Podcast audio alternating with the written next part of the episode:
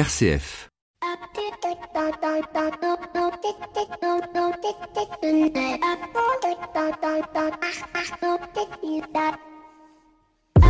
Bonjour à toutes et à tous. Vous n'êtes pas sans remarquer que depuis quelques semaines, je tourne souvent autour de questions telles que la liberté d'expression, la liberté d'opinion, la place du mainstream, pour m'apercevoir de l'émergence d'une néo-censure. En effet, autrefois, la censure était aux mains des puissants, et je vous rappellerai au passage Molière et son Tartuffe, Brassens et ses chansons, ou tout simplement le ministère de l'Information, qui jusque dans les années soixante-dix décidait de ce qui pouvait être diffusé ou non dans les journaux ou au J T du soir. Mais aujourd'hui, contrairement à l'époque de Molière ou du général de Gaulle, cette censure est le fruit de l'opinion publique, des agitateurs publics et des lobbies d'opinion.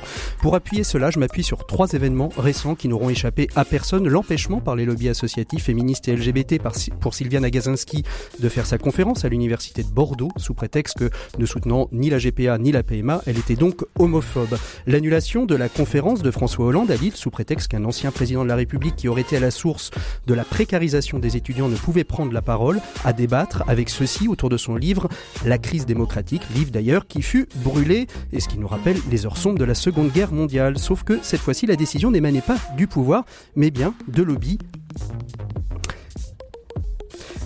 Enfin, les différentes manifestations empêchant la diffusion du film J'accuse de Roman Polanski, trois événements majeurs qui montrent bien cette néo-censure ou censure populaire, une censure beaucoup plus dangereuse car incontrôlable.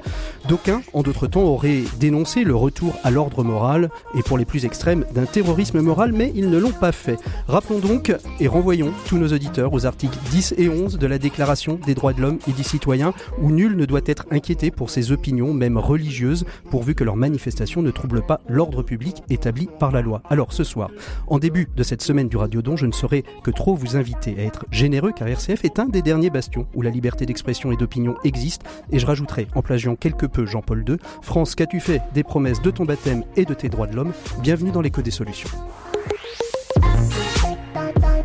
L'éco des solutions, Patrick Longchamp. Voilà, bonjour à toutes et à tous. Très heureux de vous retrouver en début de semaine, de cette semaine si particulière qu'est le Radiodon. Une semaine où vous allez être sollicités pour nous aider à faire perdurer cette radio qui a fait le choix de sa liberté en limitant au minimum la publicité et en s'appuyant sur ses auditeurs qui sont les seuls, peut-être, et vrais propriétaires de R C F. C'est peut-être Laurent Dominici qui est ici qui nous le dira. Et comme l'éco des solutions aime à creuser les questions, je vous propose cette semaine de parler du don sous toutes ses formes. Qu'est-ce qui fait que l'on donne ? Comment le don prend Prend-il sa place dans l'entreprise, dans la société ? Peut-il être les clés euh, du leadership ? euh, Pour cela, je suis entouré de plein d'invités. Alain Caillé, sociologue, Benjamin Pavageau, responsable de la formation continue ou de l'executive education à l'I R C O M et auteur de l'ouvrage Vraiment euh, développer vraiment son leadership. Grégoire Allais, responsable du développement euh, à Microdon, et puis Laurent Dominici, directeur général adjoint en charge du contenu pour R C F. Bonjour à tous les quatre. Bonjour Patrick. Mais avant Bonjour de faire Patrick. connaissance avec vous tous, je vous propose, euh, comme invité éco, de parler du Giving Tuesday avec Yaël Aferia de la Fédération française des fundraisers. Nos sept minutes pour changer le monde, ce sera mon petit coup de cœur. On vous fera découvrir une toute petite entreprise qui, je l'espère, ne connaîtra pas la crise et qui nous parlera de ses Trucmuche. Sans oublier, bien évidemment, euh, nos experts, la reine de l'E S S et de la philanthropie, et puis Maxime Dupont et sa chronique expert. D'ailleurs, en parlant de reine, on va retrouver la reine des prés. Je vous propose de retrouver l'actu des solutions de Flavie. L'actu des solutions avec Carenews, le média de l'intérêt général. Voilà, il est temps de retrouver Flavie Depré, son actu des solutions par téléphone. Flavie, bonjour. Bonjour Patrick. Alors comment, comment allez-vous ? Comment se porte euh, Carenews ? Un nouveau site internet. Je sais, je sais que ce n'est pas au sujet de ce que vous vouliez aborder, mais c'est tout beau, tout neuf et ça vient de, ça vient de sortir euh, un nouveau site Alors, internet. On y, on y a mis du cœur. Non, on est très contents. Il reste des petites... Euh... Mais on est très content, c'est un grand pas d'avoir un, un beau nouveau site digne d'un média des, des acteurs de l'engagement. On est content. Un, un petit pas, un petit pas pour Carenews, un grand pas pour l'humanité, c'est ça presque ? Exactement, un grand pas pour l'E S S. Allez, bah justement, en parlant d'E S S, vous vouliez aborder dans, dans votre actu euh, le baromètre sur l'emploi de l'E S S. On, on est à la fin de, de ce mois consacré à l'économie sociale et solidaire et pour la première fois depuis longtemps, une petite baisse sur les embauches. Hein. Oui, alors en fait... Euh... C'est l'Observatoire national de l'économie sociale et solidaire euh, qui a sorti un baromètre, enfin une analyse, disons, et le, il note que pour la première fois depuis cinq ans, je crois, l'emploi de, dans l'E S S a baissé, donc euh, moins seize mille emplois mmh. principalement euh, dans le secteur de l'aide à domicile. Et euh, ce qui pointe, mais de toute façon, enfin, le secteur est un peu bousculé en ce moment, c'est que ça serait lié à la réduction des contrats aidés. Oui. Donc ça, c'était à partir de deux mille seize. Et euh, aussi, euh, avec les changements et l'instauration de l'impôt sur la fortune immobilière, Euh, et la mise en place du prélèvement à la source, donc tous ces changements fiscaux, enfin cette instabilité fiscale ou ces changements ont fait qu'il y a une baisse des dons euh, de quatre virgule deux pour cent quand même en deux mille dix-huit, donc qui n'ont pas favorisé bien sûr les budgets pour l'embauche et pour l'emploi dans le secteur. Donc voilà, c'est les deux gros facteurs qui, qui le mettent en avant. Mais l'emploi, l'emploi dans le S S qui est, euh, qui est un peu bousculé, et on le voit bien d'ailleurs, c'est bien pour ça que R C F fait euh, toute cette semaine son radiodon. C'est grâce à vous les auditeurs bien évidemment qu'on arrive à faire vivre des émissions comme celle-ci. Deuxième actu, Flavie, euh, c'est des semaines européennes. Alors des semaines, il y en a, il y en a un peu partout, il y en a tous les jours, euh, euh, mais il y en a deux qui vous ont marqué et qui, qui vont nous marquer. C'est la semaine européenne du recyclage et celle de, euh, du gaspillage. Alors, en fait, euh, vendredi dernier, c'était la journée mondiale du recyclage. Et cette semaine, c'est la semaine européenne de réduction des déchets. Donc, euh, moi, je me suis dit, ça ne mange pas de pain de, de, d'en parler. Euh, la journée mondiale du recyclage, ben, il y a encore beaucoup de progrès à faire. On a fait tout un dossier sur Kernios. Sur le nouveau site, on peut faire des dossiers maintenant. Et sur la semaine européenne euh, de réduction des déchets, Euh, voilà, il y a les bonnes pratiques, il y a aussi euh, prendre conscience de, des déchets que, qui ne sont pas produits par les citoyens mais par les industriels. Euh, voilà, donc c'est, je me suis dit, ça ne fait pas de mal de le rappeler. Et puis euh, donc euh, dernière, euh, dernière info, euh, des anniversaires à célébrer, deux belles fondations, euh, la Fondation Entreprendre et puis euh, la Fondation de France qui euh, célèbre euh, cette année euh, des anniversaires marquants. En fait, paradoxalement, alors que le secteur est menacé, Euh, les anniversaires sont d'autant plus beaux, je trouve. Euh, c'était les dix ans de la Fondation Entreprendre. Euh, et la Fondation Entreprendre, elle est, donc elle a reconnue d'utilité publique. Elle a un parti pris qui est un petit peu particulier parce qu'elle est vraiment sur l'entrepreneuriat. Euh, bon voilà, en tant qu'entrepreneur et avec mon associé Guillaume, c'est quelque chose qu'on fait au quotidien. Euh, euh, voilà, moi je trouve que c'est important d'avoir des gens euh, qui nous soutiennent, et en plus ils soutiennent le podcast, et du coup je me permets juste un, un petit instant auto-promo. Euh, on vient de sortir le dernier épisode de Changer la norme, c'est hyper sympa parce qu'on arrive euh, en décembre et euh, c'est Rejouer. Donc ah. Rejouer, c'est une association qui non seulement fait de l'insertion, mais en plus récupère des jouets qu'elle trie et qu'elle remet euh, aux normes, et qu'elle nettoie et qu'elle remet en circulation, soit des enfants, euh, des familles défavorisées, soit que vous pouvez acheter pour vos enfants, vos neveux, vos, je sais pas, les, les enfants de, de vos amis. Euh, mais du coup, ça évite de produire des jouets neufs qui sont abandonnés, qui polluent. Donc voilà, réduction des déchets, réduction des jouets. Pensez à Rejouer, c'est vraiment une chouette association. Mmh. Et bon, voilà, c'est un de l'instant promo. Et le deuxième anniversaire, c'est les cinquante ans de la Fondation de France. Ils ont fait venir plus de mille deux cents personnes la semaine dernière pour une journée d'ateliers et de conférences. Et quand même, quand on voit qu'il y a un climat quand même colérique extrêmement fort en ce moment en France, que les dons, c'est compliqué, et bien voir autant de gens mobilisés, moi je me suis dit que voilà, il y avait quand même un esprit associatif très fort euh, ancré dans notre pays. Et quand on discute avec euh, ces mille deux cents personnes, enfin vous n'avez pas discuté avec les mille deux cents personnes, mais est-ce si, que... Mais bien sûr que si. Même si je vous fais confiance, c'est pour ça qu'on vous acte tous les quinze jours en ce moment. Euh, est-ce que est-ce qu'on ressent cette, cette morosité? Est-ce que justement ils, ils témoignent de cette morosité, ou au contraire ils sont encore... toujours avec cette, cet allant pour, pour être au service de, de toutes les causes, quelles qu'elles soient? Bah, leur cause, certainement, mais après, il y a des épuisements euh, par manque de moyens. Mais après, j'ai envie de vous dire, vu le climat, tous les secteurs, euh, enseignement, santé, associatif, hein, tout le monde est touché en ce mais moment. Enfin, il y a un climat c'est... de colère qui est quand même très fort. Ouais. Et du coup, les associations, bah, elles ont un gros problème de financement. Et en fait, ce que je pense, Mmh. Euh, c'est qu'elles trouvent, je me permets d'interpréter leurs propos, euh, voilà, c'est qu'elles elles pensent que c'est un peu mesquin. En fait, que les, les, les mesures qu'on prend en ce moment, mais mmh. encore une fois, j'interprète euh, ce qu'on m'a dit, sont un peu mesquines vis-à-vis des enjeux. Et en fait, je pense qu'elles sont en train de se dire qu'on est en train de se battre pour des sommes qui sont certes importantes, mais comparées à certaines dépenses euh, publiques. Sont complètement dérisoires euh, bah, elles sont dérisoires, et surtout l'énergie qu'on y met. Mmh. Euh, c'est voilà, c'est un peu, c'est un peu mesquin. Merci beaucoup Flavie, on se retrouve la semaine prochaine avec tous nos confrères journalistes pour le Presse Club des Solutions. D'ici là, eh bien, je vous souhaite une très belle semaine. On se retrouve tout de suite avec notre invité éco de cette semaine. On va parler du Giving Tuesday avec Yaël Aferia. Je vous retrouve tout de suite après ce petit jingle. L'invité éco, Patrick Longchamp. Et voilà, il est donc, comme je viens de vous le dire, le temps d'ouvrir le dossier de l'invité éco de cette semaine. Et c'est avec Yaël Aferia, qui est euh, directrice de la Fédération française de fundraising, mais aussi porteuse et ambassadrice du Giving Tuesday en France, que nous allons échanger. Bonjour Yaël. Bonjour à vous. Merci beaucoup d'être avec nous. Donc c'est la deuxième édition hein, en France du Giving Tuesday. Oui, tout à fait. On a lancé ça euh, l'année dernière et on est ravis de réitérer euh, cette, cette expérience. Alors, justement, rappelez-nous un petit peu d'où vient le, le Giving Tuesday. Qu'est-ce que c'est ? C'est, c'est un peu une alternative au Black Friday ? Alors, euh, une alternative, euh, une réaction, disons. euh, ça a été créé en deux mille douze euh, aux États-Unis euh, par euh, le directeur d'une organisation euh, new-yorkaise qui s'est dit euh, bah, on en a marre euh, d'être euh, assommé par ces messages euh, et ces événements commerciaux, euh, Black Friday, euh, Cyber Monday. Et euh, il s'est dit bah, on peut faire parler euh, des choses positives de tout ce qui se passe euh, autour des associations et de mobiliser euh, euh, les les citoyens pour qu'ils donnent plus. Donc il a lancé Giving Tuesday et ça s'est développé très largement à travers le monde.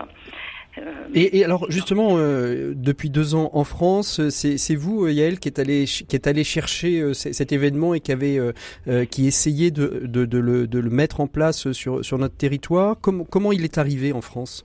Alors, il est arrivé parce que, à travers euh, bah, mon activité à l'Association française des fundraisers, euh, je vais rencontrer euh, à l'international mes homologues, et cetera. Et plusieurs d'entre eux, en particulier euh, les Brésiliens, euh, qui étaient super engagés, m'ont dit « Mais comment ça se fait que la France n'y est pas alors que nous, on y est depuis euh, deux mille treize euh, ?»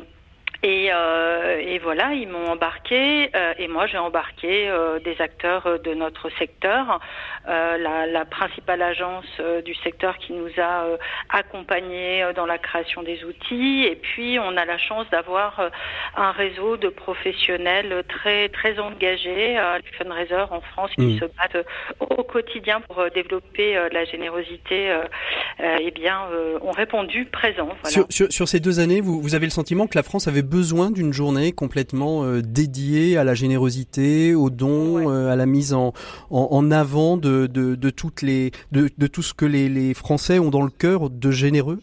Oui, tout à fait. Je vais rebondir un peu sur les propos de, de Flavie. Euh, c'est vrai qu'il y a un, un esprit associatif très fort dans notre pays et euh, qu'on est beaucoup trop mobilisé par toutes les choses négatives qui malheureusement nous occupent avec les changements de, de cadres fiscaux, euh, voilà tout, tout ce dont euh, euh, Flavie a parlé précédemment, et on avait envie de mettre euh, un coup de projecteur positif et parler de la mobilisation euh, qui existe au quotidien et la faire émerger mmh. euh, un jour, euh, donc le jour euh, du Giving Tuesday qui cette année est le trois décembre, mettre un véritable coup de projecteur sur tous les modes d'engagement, pas que euh, financier, hein, il y a aussi le bénévolat, euh, le don de sang, euh, voilà, il y a aussi... Toutes les formes de dons, quelles qu'elles soient en fait. Voilà, toutes mmh. les formes de dons et d'engagement, quelles qu'elles soient, on parlait du, du recyclage de jouets, aussi, ça peut être donner ses jouets plutôt que de, de les jeter, ça peut être aussi un acte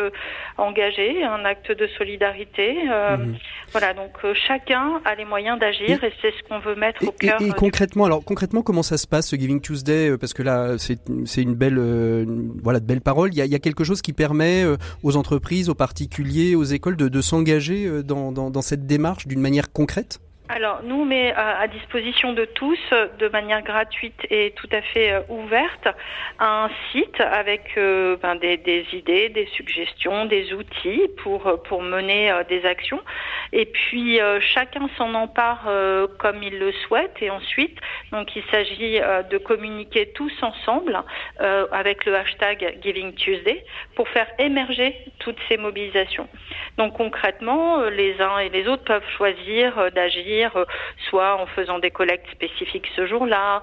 On a une plateforme, la plateforme des pe- Les Petites Pierres, qui est une plateforme de, de crowdfunding qui a été créée par la société Somfy, euh, qui, euh, par exemple, va abonder, va tripler les dons faits pendant euh, le Giving Tuesday. Par, pendant les pendant Giving Tuesday. Il y a euh, des grandes entreprises qui choisissent de mobiliser leurs salariés spécifiquement ce jour-là. Nous avons le partenariat de l'École de la philanthropie qui s'implique sur l'éducation à la philanthropie. Et donc, chacun peut aussi euh, aller euh, regarder les outils qui sont développés par l'École de la philanthropie et les transmettre aux enseignants de, de nos enfants mmh. euh, pour qu'ils mettent en place des, des actions de, de pédagogie.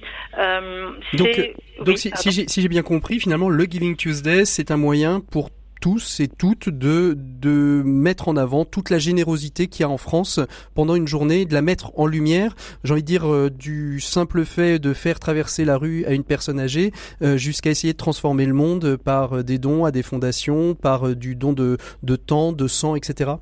Exactement, exactement. Il n'y a pas de petits gestes. Euh, l'essentiel, c'est qu'on le dise, qu'on le montre, qu'on montre ces messages positifs que ces, ces, ces petits actes euh, du quotidien envoient.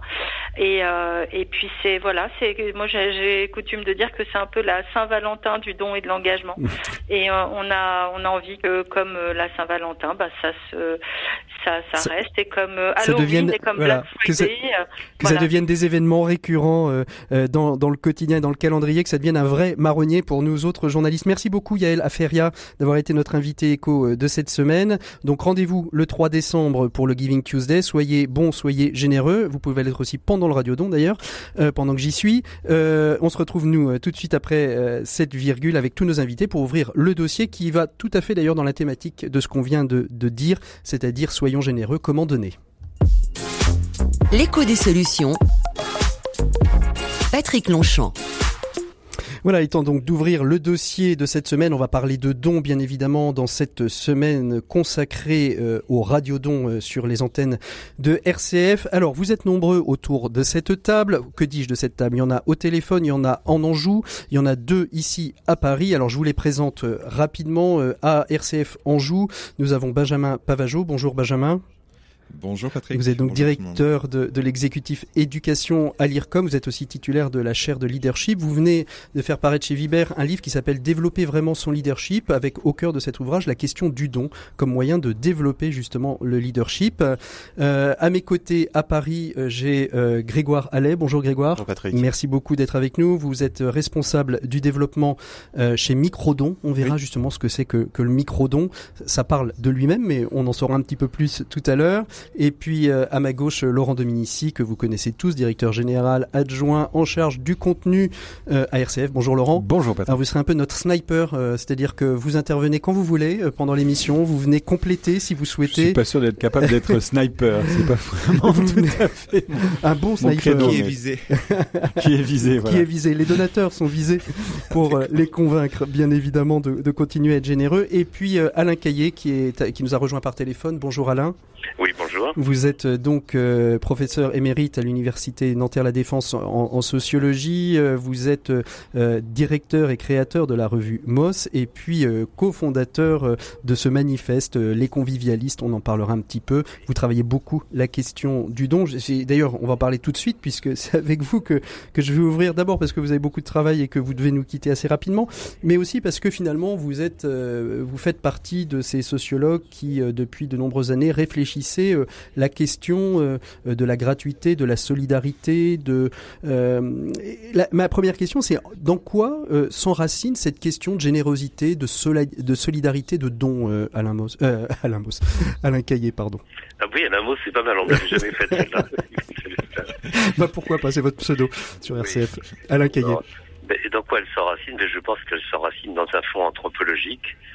Euh, en partie à certains égards universels, en tout cas c'est ce que découvre euh, Marcel Mauss dans, dans l'essai sur le don de dix-neuf cent vingt-cinq. Marcel Mauss qui est le, le, le neveu et l'héritier intellectuel d'Émile Durkheim, le fondateur de la sociologie française. Marcel Mauss euh, est probablement le, la personne qui connaît le, le plus et le mieux les, le, toutes les technologies d'anthropologie de son temps. Mmh. Et ses élèves disent de lui qu'il sait tout, il parle je ne sais pas combien de langues, et il rassemble dans ce texte euh, laissé sur le dos de dix-neuf cent vingt-cinq ben, un peu tout le savoir de son époque. Je, je, je considère que ce texte est peut-être le texte le plus important de l'histoire des, des sciences sociales, voire de la philosophie morale et politique. Qu'est-ce qu'il découvre ? Ben, il découvre que à l'origine des sociétés humaines, il n'y a pas le marché, le troc, le donnant-donnant, il n'y a pas le contrat. C'est important, c'est pas le contrat social des philosophes mmh, modernes. Des Lumières, oui. Voilà. Il y a ce qu'il appelle la, la triple obligation de donner, recevoir et rendre. Alors, cette triple obligation de donner, recevoir et rendre, ce n'est pas la charité. Hein, c'est pas l'obligation de charité. C'est une obligation proprement politique. C'est l'obligation de, d'afficher, de se montrer généreux, voire de rivaliser de générosité. Donc il y a une dimension presque violente, en tout cas dans les types de dons que, que Mauss étudie mmh. dans l'essai sur le don.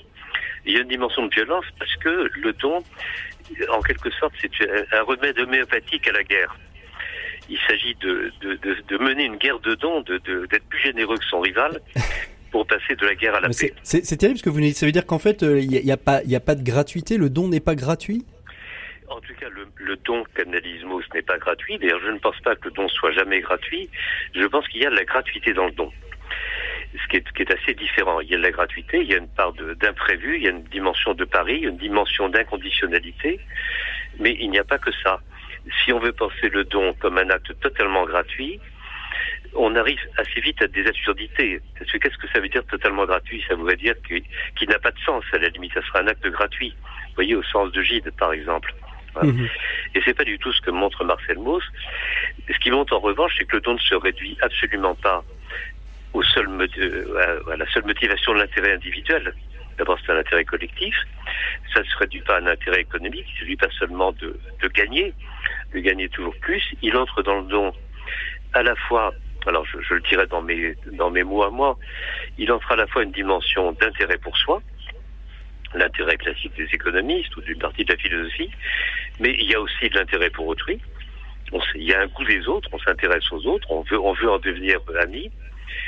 Et puis, il y a une part de, d'obligation, il y a une obligation sociale, on est obligé de faire des cadeaux, on est obligé de recevoir des amis, de rendre une invitation, et cetera. Ça, c'est la dimension d'obligation. Et puis, il y a une, il y a une part de gratuité, de liberté, d'inventivité, de créativité. On ne fait pas le cadeau n'importe comment, on choisit un cadeau, on, ou on crée des œuvres, et cetera. Mmh. Vous voyez, donc, euh, moi je me méfie de l'idée du don radicalement gratuit, je crois que c'est pas de ça qu'il s'agit. C'est un opérateur de reconnaissance, et on reconnaît les autres, on reconnaît la valeur des autres, on affiche la sienne, et il y a un, un complexe de mobile.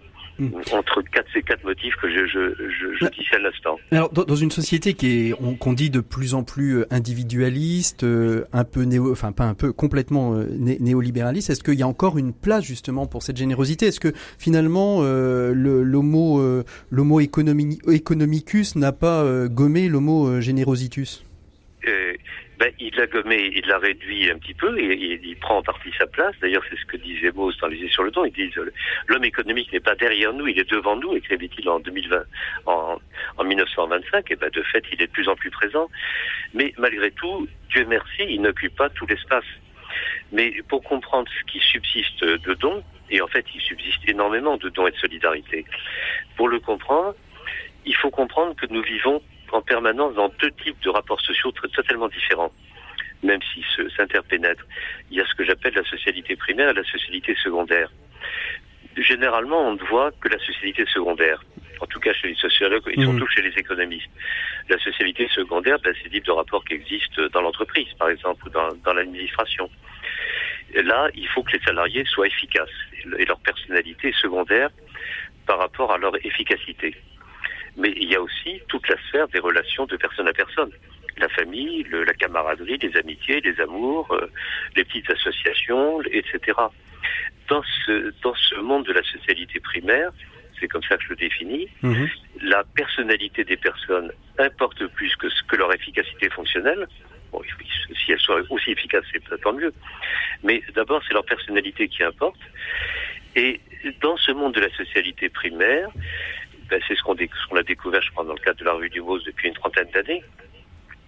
Le, ce que Mauss a exhumé dans l'essai sur le don, à savoir la triple obligation de donner, recevoir et rendre, elle reste fondamentale. Mmh. C'est à travers, c'est en nous acquittant de cette triple obligation de donner, recevoir et rendre, ben, que nous, nous créons des amitiés, des camaraderies, que la famille subsiste. Mmh. Et puis après, on peut généraliser au-delà, bien sûr, à toutes les entreprises, toutes les associations solidaires, et cetera. Bien sûr. Benjamin Pavageau, ça, ça résonne dans votre travail. Alors, euh, euh, Alain Caillé fut, euh, fut membre de votre jury de thèse, donc euh, quelque part, vous en êtes euh, à défaut d'un en être un disciple, vous en êtes quelqu'un qui avait étudié euh, ses travaux. Euh, dans votre travail, euh, développer euh, vraiment son leadership, là que vous venez de, de paraître euh, chez, chez Vuibert, qui travaille la question euh, de leadership, euh, euh, la La, la construction du leadership par le, le leader donateur, euh, c'est, c'est, c'est, c'est ces principes de base qui, qui ont été source de votre réflexion ? Euh, oui, évidemment, je, je salue la, le travail des précurseurs euh, à la suite d'Alain Caillé. Hein, donc ça, c'est, faut, faut, faut savoir que ça fait partie des, d'un courant qui a renouvelé les sciences humaines, donc c'est très important. Euh, donc je, je m'appuierai peut-être pour rebondir sur ce que vient de dire euh, Alain. Euh, effectivement, sur cette euh, ambivalence dans l'entreprise, hein, là, mon travail est surtout en entreprise ou, ou dans les associations, dans tout travail organisé. Il y a effectivement cette double socialité qui se, qui se mélange, la primaire et la secondaire, et le don est véhicule de l'identité au, au travail. Mmh. Et donc, évidemment, il y a des enjeux de, de reconnaissance, de, d'autrui, de, de, de soi, d'être reconnu dans son travail. Et euh, je pense que l'enjeu, en tout cas pour, euh, pour le management, c'est de, de, d'intégrer ce fondement anthropologique euh, avec toute la, l'ambivalence que ça suppose, c'est-à-dire que mmh. ça pourrait être manipulé, et certains le font déjà. Et en même temps, c'est un, une source, une ressource inépuisable, enfin, dans une certaine mesure, de, d'énergie, d'engagement au sein du, des organisations, dans le travail. Et euh, ça fait partie clairement de, de l'identité, du, du rôle, de la fonction de, des leaders, de, pour soi-même d'abord, de, de, d'apprendre à, à recevoir, à, à donner. Et à ça s'engager. Fait vraiment partie de cette logique mmh. ouais, de, Le, de Laurent l'engagement de, au travail. Laurent Dominici, il euh, y a des choses qui, euh, dans, dans ces premiers échanges, vous ont, euh, vous ont frappé, vous, en tant que directeur des contenus et ambassadeur pendant toute cette semaine euh, de, de R C F euh, sur, sur nos antennes. J'ai, j'étais très intéressé par la question de la gratuité. Euh, qu'un don n'est pas nécessairement quelque chose de si gratuit que ce que l'on peut penser.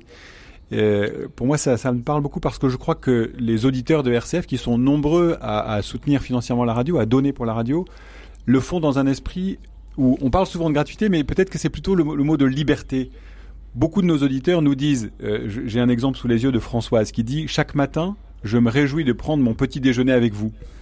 Je sais que je n'entendrai pas de haine, pas de colère, je serai sereine dans votre compagnie et Jésus est avec nous. Je fais donc un don de, un don de quinze euros par mois. » Euh, car je n'aurais pas les moyens de donner cent quatre-vingts euros d'un coup, donc je fais le prélèvement automatique. Ça me paraît si normal de vous considérer comme un service gratuit. Et en fait, ce qu'elle nous dit, c'est que c'est parce qu'elle reçoit de nous qu'elle, mmh. qu'elle, qu'elle a le désir de, de, de donner.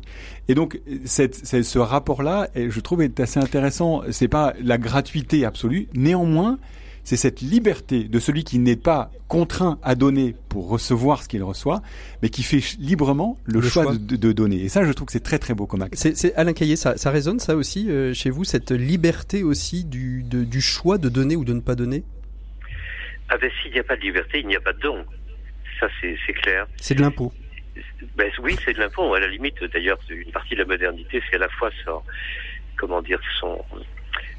son avantage, sa découverte et son inconvénient, c'est qu'elle transforme les dons en, en, en impôts ou en dus. Mmh. Au départ, les impôts payés au roi étaient, étaient, étaient, se présentaient comme des dons. Le, le roi devait solliciter les dons de, de ses vassaux. Et puis après, ça s'est transformé, ça s'est juridisé en droit. Et si bien que maintenant, on a du mal à distinguer le don et le dû. Tout le monde pense que, on pense que des, plein de choses nous sont, nous sont dues, ce qui est vrai d'une certaine manière. Par exemple, l'éducation, le secours, les soins à la santé. Mais on a tendance à, à, à oublier, à occulter la part de don qu'il y a dans le, dans le droit, mmh. et dans le dû. Grégoire Allais, comment vous réagissez, vous aussi, à, à ces premiers, euh, premiers échanges que, que nous venons d'avoir, euh, vous, responsable du développement chez Microdon ? Oui, alors euh, pour la petite histoire, Microdon, donc, on existe depuis, euh, depuis dix ans. Euh, nous sommes une entreprise sociale qui a pour but de mettre en place des euh, modalités de générosité embarquée. Ouais. Euh, donc vous nous avez peut-être rencontré dans la caisse des, des magasins. Certainement, oui. Voilà, le principe de l'arrondi, vous payez dix-huit euros vingt-quatre, vous arrondissez à dix-neuf euros et ces centimes vont à une association. Mmh.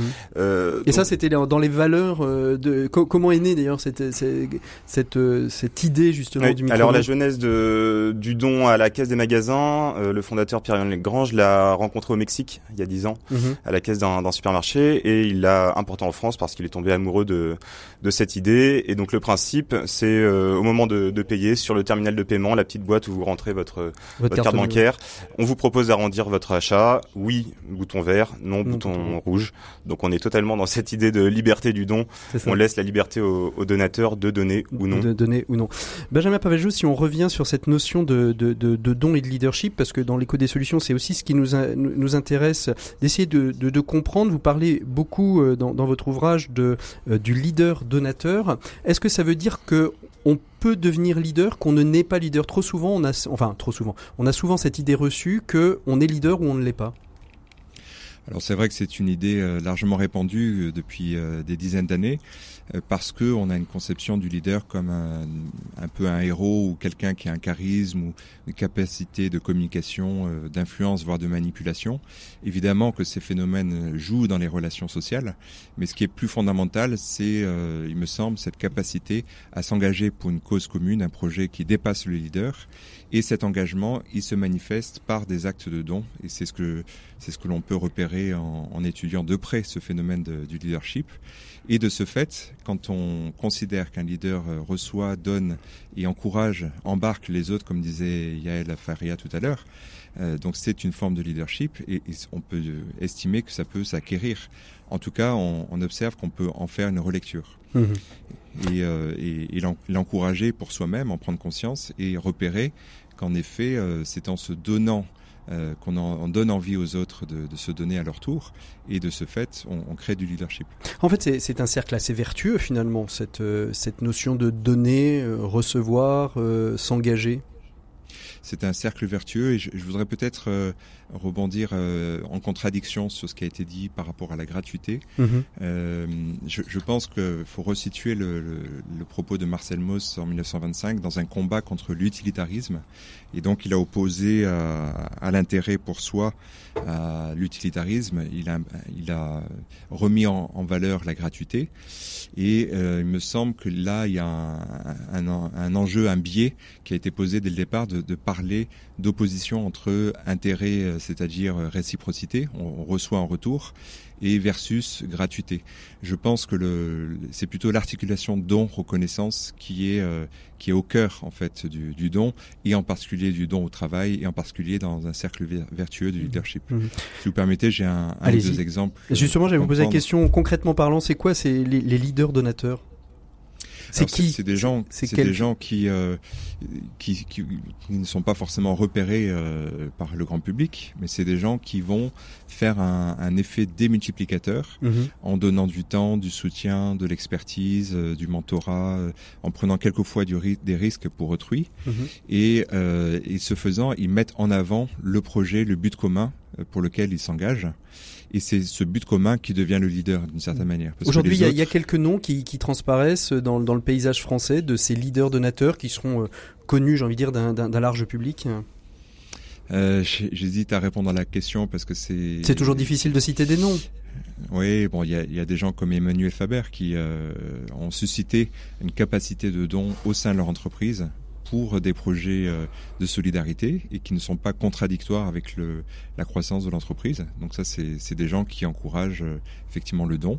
Le nouveau P D G de Microsoft, euh, Satya Nadella, qui, euh, du fait du handicap de son fils, a, a, décou- a découvert euh, qu'en fait, des gens se donnaient dans le travail, dans les hôpitaux, et ça lui a donné envie de, de réorienter la stratégie de Microsoft mmh. pour faciliter la, la solidarité. Mmh. Alain Caillé, vous êtes toujours avec nous, on va, on va vous libérer parce que je sais que vous avez euh, beaucoup de travail particulièrement euh, autour de votre, de votre organisation où manifestent les, les convivialistes. Euh, vous, vous, dans, dans un papier là, que vous avez fait sur, euh, sur Libé, dans Libération, euh, vous, vous mettiez en avant les, les six grands points euh, euh, du néolibéralisme en les critiquant en, t- en tout cas euh, à l'aune de la, du don et de la gratuité, en disant finalement la problématique euh, que l'on a aujourd'hui avec ce néolibéralisme, c'est quelque part on en oublie la notion du vivre ensemble. Ben, tout à fait, c'est-à-dire qu'il y a comment dire, le, le, la philosophie néolibérale est totalement hégémonique depuis une quarantaine d'années. Elle repose sur l'idée que, vous le savez bien, que l'avidité est une bonne chose. Greed is good. Mmh. Donc c'est la, la seule chose que les êtres humains puissent percevoir, et que par conséquent, puisque greed is good, et que la, la seule chose qui intéresse les humains, c'est leur intérêt individuel, ben, il en résulte que le seul mode de de coordination entre les humains, c'est le marché, et plus précisément le marché financier, voire le marché spéculatif. Bon, et tout ça, ça s'impose absolument partout, et si bien que ça fait peser sur nous ce qu'on pourrait appeler, en détournant l'expression, une sorte de voie d'ignorance. Mmh. on bat l'ignorance, on ne voit plus la réalité. Ben, la réalité, c'est que bien sûr, il y a, nous avons tous des intérêts, y compris euh, monétaires et marchands, mais ces intérêts, ils, se, ils n'existent, ils ne se déploient que dans le cadre de notre immersion dans de multiples réseaux de dons et de contre-dons, mmh. qui nous lient à nos semblables et aux autres, et à travers bah, cette, cette triple obligation, là encore, de donner, recevoir et rendre. Et l'intérêt, l'intérêt individuel, et notamment l'intérêt matériel, c'est une partie de, c'est un des moments de ces cycles de dons, mais qu'on ne voit pas si on en reste à la vulgate néolibérale. Merci beaucoup Alain Caillé, je vais vous laisser donc retourner à, à, vos, à vos travaux et merci beaucoup de, de, de, de votre participation à cette éco des solutions. Euh, Grégoire Allais, euh, la, question, euh, la question du microdon, donc c'est un petit peu le, j'ai envie de dire, vous êtes un petit peu le praticien euh, dans le monde de l'entreprise euh, pour justement susciter euh, alors à la fois la générosité à l'intérieur de l'entreprise, ça serait plutôt l'arrondi sur salaire, oui, tout à fait. Et puis la générosité du grand public euh, qui euh, se, se ferait à la caisse des, des, grands, des grands magasins. Euh, dans la dynamique de l'entreprise, est-ce que vous regardez l'impact que ça peut avoir sur la dynamique de l'entreprise dans sa globalité ? Oui, alors... Euh...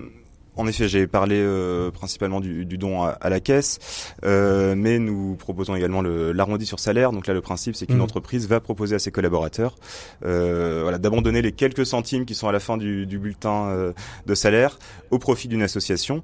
Et c'est vrai qu'on voit des, euh, des mouvements assez euh, intéressants au sein d'entreprises avec euh, des plateformes de, de vote où les collaborateurs euh, vont pouvoir euh, sélectionner les différentes mmh. associations qui seront euh, proposées en finale sur, alors, qui, euh, sur qui la plateforme. Qui choisit ces associations ? C'est vous qui les proposez à l'entreprise ? C'est l'entreprise qui va faire, euh, je vais dire, une, une, une collecte d'idées à l'intérieur de l'entreprise et puis on va... Euh, c'est proposer... très variable. C'est très variable. Euh, général... enfin, parfois, quand les entreprises ont des fondations d'entreprise, elles sourcent en amont elles les projets, à part les et, projets euh, oui. et ensuite les, vo- les collaborateurs votent pour... au final en avoir, euh, je sais pas, quatre ou cinq. L'idée, c'est vraiment, et nous c'est ce qu'on pousse chez Microdon, c'est que les collaborateurs soient euh, vraiment embarqués dans mmh. ce choix. Euh, pour la petite anecdote, nous il y a un tiers des donateurs, que ce soit euh, via le don sur salaire ou le don en caisse, qui sont des primo-donateurs, donc qui mmh. n'ont jamais donné avant.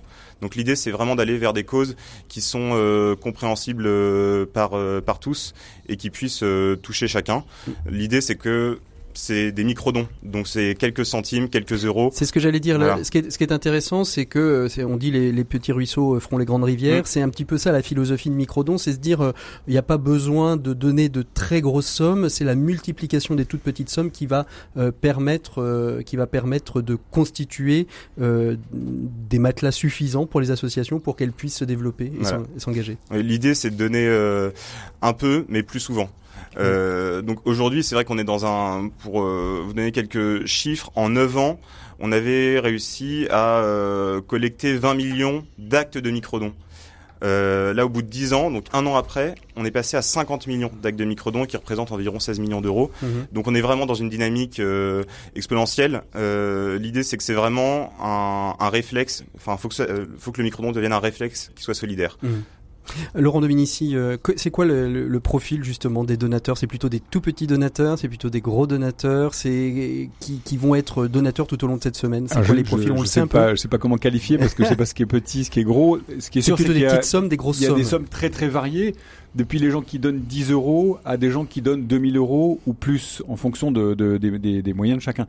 En revanche, on est de fait sur des montants beaucoup plus importants que l'arrondi, mais parce qu'on est dans une démarche différente. Un des enjeux qui est très intéressant dans la, la notion de, de, du microdon, c'est comment on fait pour que les gens se sentent concernés et passent à l'acte. Mmh. Vous savez, nous, sur R C F, on dit généralement qu'on a un auditeur sur dix qui donne. Seulement qui mmh. donne. Pourquoi ? Parce que les autres, bah, peut-être qu'ils savent pas qu'on a besoin d'être financés. Euh, peut-être qu'ils ils y, ils le savent, ils y pensent, mais ils ne font pas la démarche. Et etc. Et donc le gros enjeu pour nous, comme pour toutes les associations, c'est que les gens convaincus, qui apprécient notre radio, qui écoutent les programmes, qui disent « Oh, c'est quand même formidable cette radio euh, », je, je serais prêt à la soutenir intellectuellement. Mais, mais je fais le, la démarche très très concrète. Alors, mmh.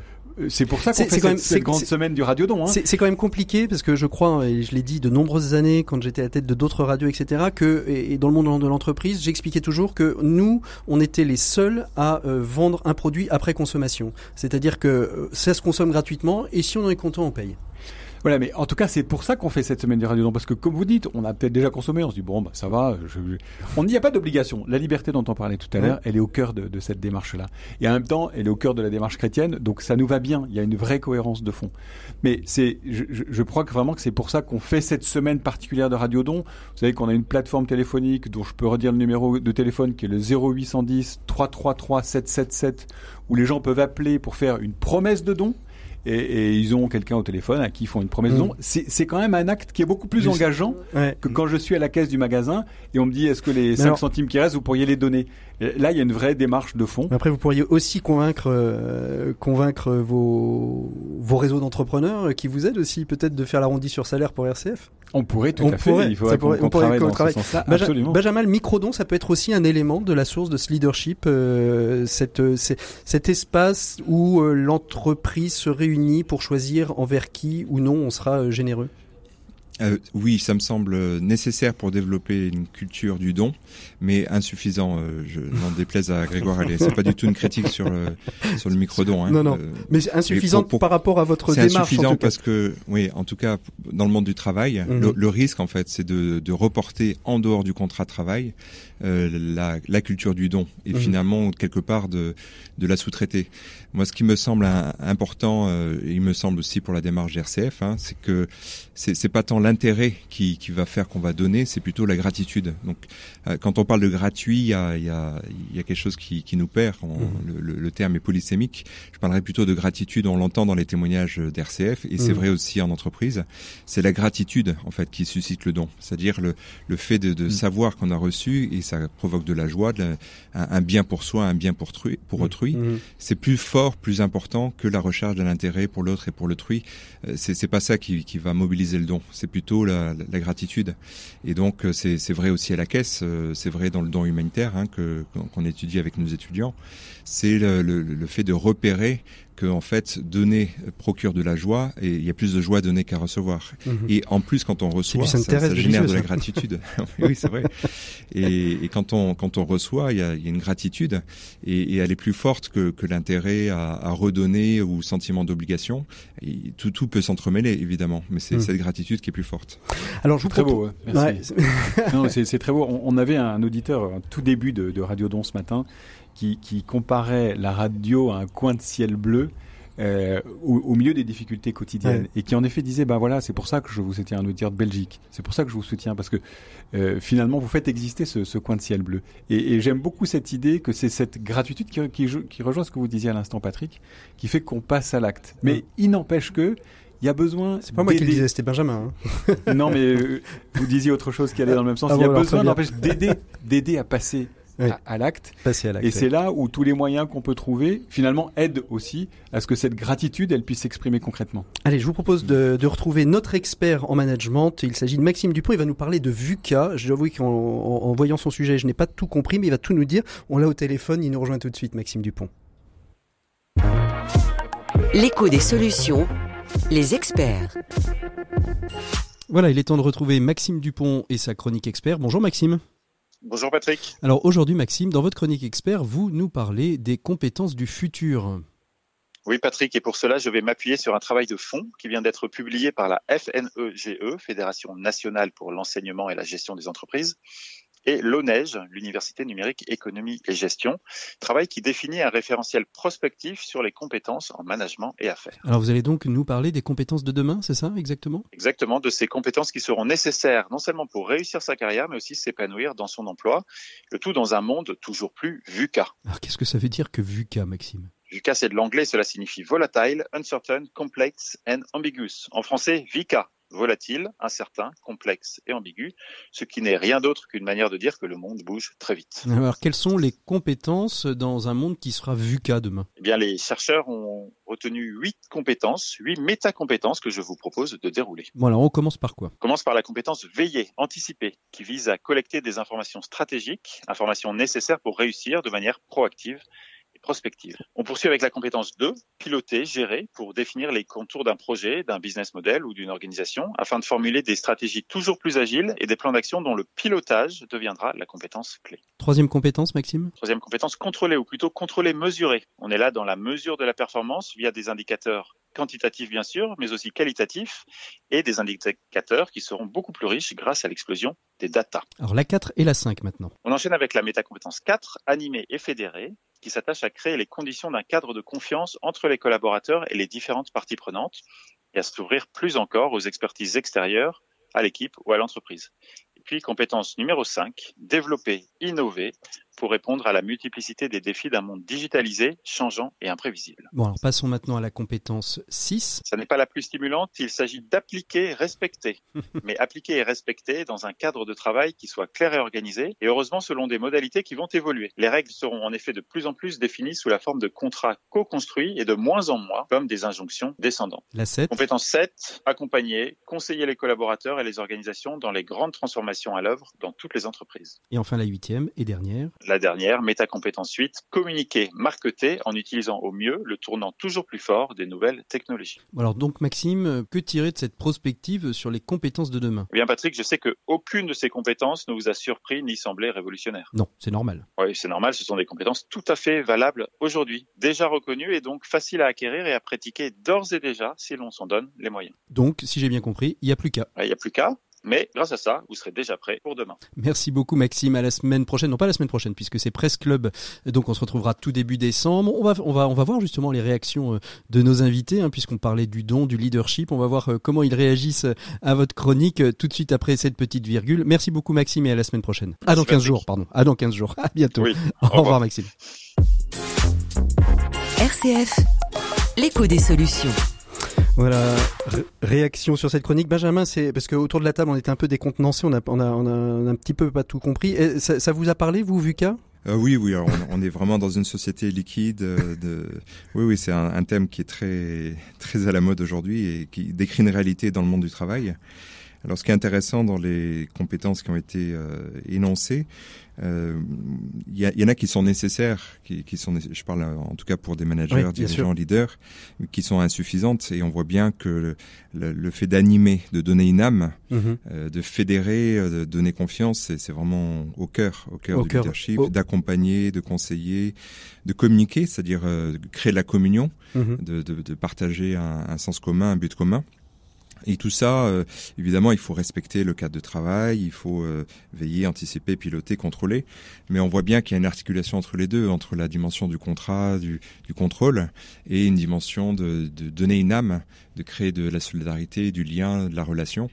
Et, et donc c'est là où le, le leadership s'exerce. Merci beaucoup Benjamin. Alors je vous propose à, à, à propos de confiance d'entreprise, je vous propose d'en découvrir une, une toute petite entreprise, toute naissante, toute bébé. Je suis certaine qu'elle va trouver sa place, en tout cas je l'espère. C'est mon sept minutes pour changer le monde, c'est mon coup de cœur d'avant les fêtes de Noël. Il s'agit de Trucmuche, c'est parti, c'est sept minutes pour changer le monde. sept minutes pour changer le monde, l'éco des solutions. Voilà, c'est l'heure de, notre, de nos sept minutes pour changer le monde. Je reçois aujourd'hui Eugénie Fauvet. Bonjour Eugénie. Bonjour Patrick. Alors aujourd'hui, on, on va parler de, de quelque chose que vous avez euh, innové. Euh, c'est euh, une petite entreprise, hein, micro-entreprise que, que, que vous avez lancée euh, dans l'esprit euh, du do-it-yourself. Euh, ça s'appelle Trucmuche. Est-ce que vous pouvez nous dire exactement ce que c'est que Trucmuche, d'où ça vient ?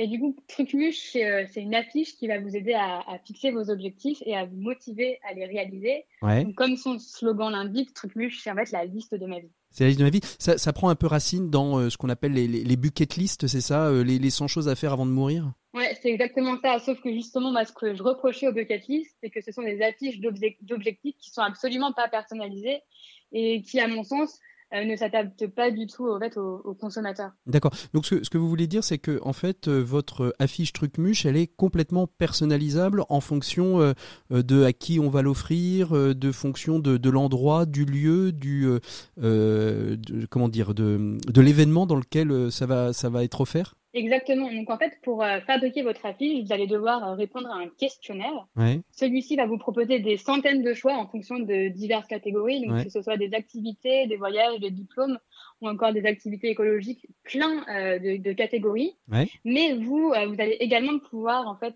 personnaliser et créer vos propres trucmuches. D'accord. Comme, je ne sais pas, par exemple, faire une soirée pour mes vingt et un ans, vraiment personnalisable entièrement vers l'entreprise. Ouais, et puis en fait, en fait c'est, c'est personnalisable à l'infini, c'est-à-dire que ça peut être l'entreprise, ça peut être euh, se, se donner, euh, dans, on est dans l'esprit un petit peu, euh, la semaine dernière, on était euh, sur la semaine zéro déchet, bon bah là, ou, ou du recyclage, ça peut être les, les bons éléments pour essayer de sauver la planète. Bref, comment vous est venue euh, cette idée euh, de, de personnaliser, de créer euh, ce, ce Trucmuche, non euh, tout à fait original d'ailleurs? Mais en fait, pour tout vous raconter, euh, Patrick, en, en mai dernier, je, j'ai fini mes partiels. Ouais. J'ai fêté le début de mes vacances et puis je me suis tordu la cheville. C'est donc, pas euh, de comment bol. Vous dire, ouais, comment vous dire que j'avais imaginé un, un autre début de vacances un peu plus réjouissant. Ouais. Mais le problème, c'est qu'en mai, bah, ma famille travaillait, mes amis étaient en stage, je me suis complètement ennuyée, euh, j'étais assez, euh, assez seule. Et donc, j'ai eu tout mon temps, j'ai décidé de, de confectionner un cadeau pour ma mère dont, dont l'anniversaire approchait. Et je me suis dit, pourquoi pas créer une affiche avec des objectifs euh, pour, pour elle. Et il mmh. y avait notamment euh, dans son affiche, euh, régler les problèmes mutuels de mes enfants ou encore euh, à, apprendre à parler espagnol. Et donc mes frères ont été euh, assez jaloux de, de ce cadeau personnalisé. Ils m'ont demandé de créer leur propre affiche. C'est ça. Il y a eu un véritable engouement autour du projet. Donc c'est à ce moment-là que je me suis dit, ben, pourquoi pas et pourquoi pas créer une marque d'affiche euh, alors, d'objectifs personnalisés. Alors vous n'êtes pas, vous êtes pas seul derrière, derrière Trucmuche, hein. Vous Vous êtes, vous êtes oui, deux, vous êtes tous les que... deux étudiants encore à Dauphine, mais finalement, euh, ça vous a donné le goût un petit peu de l'entrepreneuriat, ce Trucmuche. Oui, totalement. On a... Je pense qu'on a rarement autant appris qu'avec ce projet. Ah ouais euh, Faire un site internet, honnêtement, élaborer un business plan, imprimer nos factures. et, et même, on a, on a lancé une campagne de financement participatif et tout ça, c'était totalement nouveau pour nous. Ouais. Alors, et, euh, et puis, euh, pardon. Ah non, non, allez-y, allez-y. Une campagne de, de, non, de financement non, participatif pour, pour, pour faire quoi? Parce que vous avez, vous avez besoin de quoi? De développer quoi aujourd'hui, à part bien évidemment de nombreuses commandes euh, pour les fêtes de Noël? C'est surtout euh, sur notre site internet qu'on, qu'on aimerait travailler. Mmh. Euh, pour l'instant, on a fait euh, nous-mêmes notre site, donc euh, celui-ci, il est assez basique. Et en fait, le problème, c'est que la création du Trucmuche, elle est assez longue et compliquée. Ouais. Et c'est pour ça euh, qu'on a voulu euh, mettre en place une campagne de financement participatif sur Ulule. Mmh. Et donc, notre objectif, c'est d'avoir les fonds suffisants euh, pour faire appel à un développeur, un professionnel qui va nous créer un vrai site pour et que euh, vous avez la création de... du truc. Vous avez besoin de combien, Eugénie, pour, euh, pour financer euh, cette création de site Alors, internet? Alors, à l'origine, nous avions demandé euh, deux mille euros, mais nous avions eu un peu les yeux euh, plus gros que le ventre. Et donc, on a, on a Re- rabaissé l'objectif. Voilà. Vous, êtes, vous, avez, vous, vous, vous demandez combien aujourd'hui? Aujourd'hui, on en demande mille. Ouais. Et notre objectif euh, est, est atteint depuis aujourd'hui. Mais, se, mais, mais, mais la campagne se finit ce soir. Donc, donc vraiment, si on peut atteindre si les deux mille... Vous euh... aider à, bah, avec grand plaisir, euh, foncez. Si on peut atteindre les deux mille, on, on va le faire. Quels sont justement les, les freins que vous avez, euh, que vous avez trouvés euh, qui, qui vous obligent aujourd'hui à développer votre site, euh, votre site internet? Quels sont les freins que, que vous avez mis en, en lumière et qui aujourd'hui vous obligent un petit peu à, à développer et à évoluer? Bah, le problème, c'est, enfin, le problème, non, c'est qu'on propose un, un questionnaire avec euh, des, des centaines de choix. Et donc, c'est vrai que euh, quand euh, le, le, le consommateur ou le trucmucheur, comme on préfère l'appeler, euh, remplit son questionnaire, c'est un peu long. Mmh. Et surtout que notre questionnaire, c'est sur un Google Form. Donc, euh, c'est vrai qu'être affilié à Google, c'est pas forcément euh, un... Enfin, on n'a pas vraiment envie de ça. Donc, euh, donc, on aimerait vraiment avoir un questionnaire qui soit propre à notre, à notre site et que ce soit vachement plus ludique pour, mmh. euh, pour le Trucmucheur. Euh, et, et, protéger ainsi, et, et protéger un, ainsi un peu la, la, la vie privée des euh, données, des ouais, données et exactement. La vie privée des gens dans, dans le bon esprit de la R G P D euh, européenne.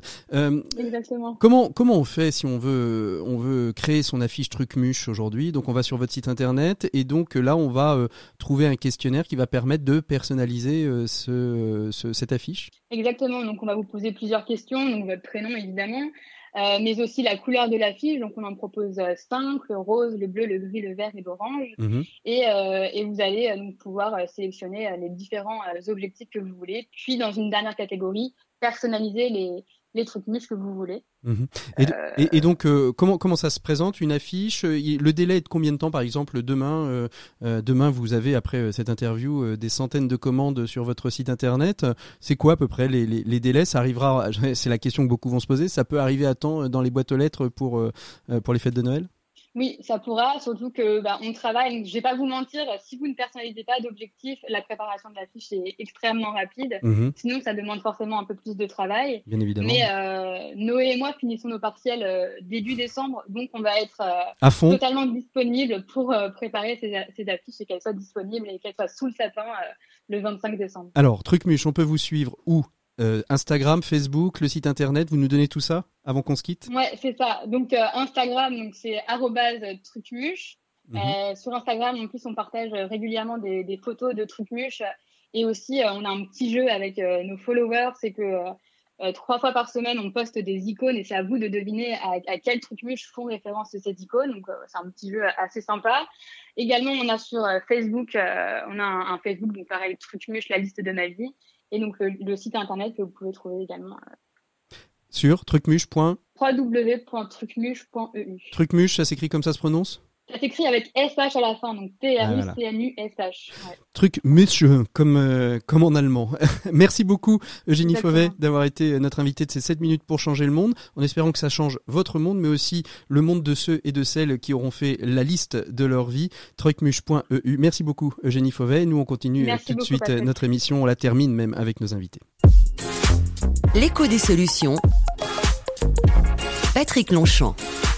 Voilà, puis on l'a fini même très très rapidement, il nous reste vingt secondes pour vous dire que vous pouvez faire des dons au zéro huit un zéro trois trois trois sept sept sept ou envoyer votre chèque à R C F Solidarité soixante-neuf trois cent vingt et un Lyon C D E X zéro cinq ou sur r c f point f r. Merci à tous nos invités, merci Grégoire Allais, merci Laurent Dominici, merci Benjamin Pavageau. Je rappelle votre livre, Développer vraiment son leadership chez Vuibert, et on se retrouve la semaine prochaine pour le Presse Club.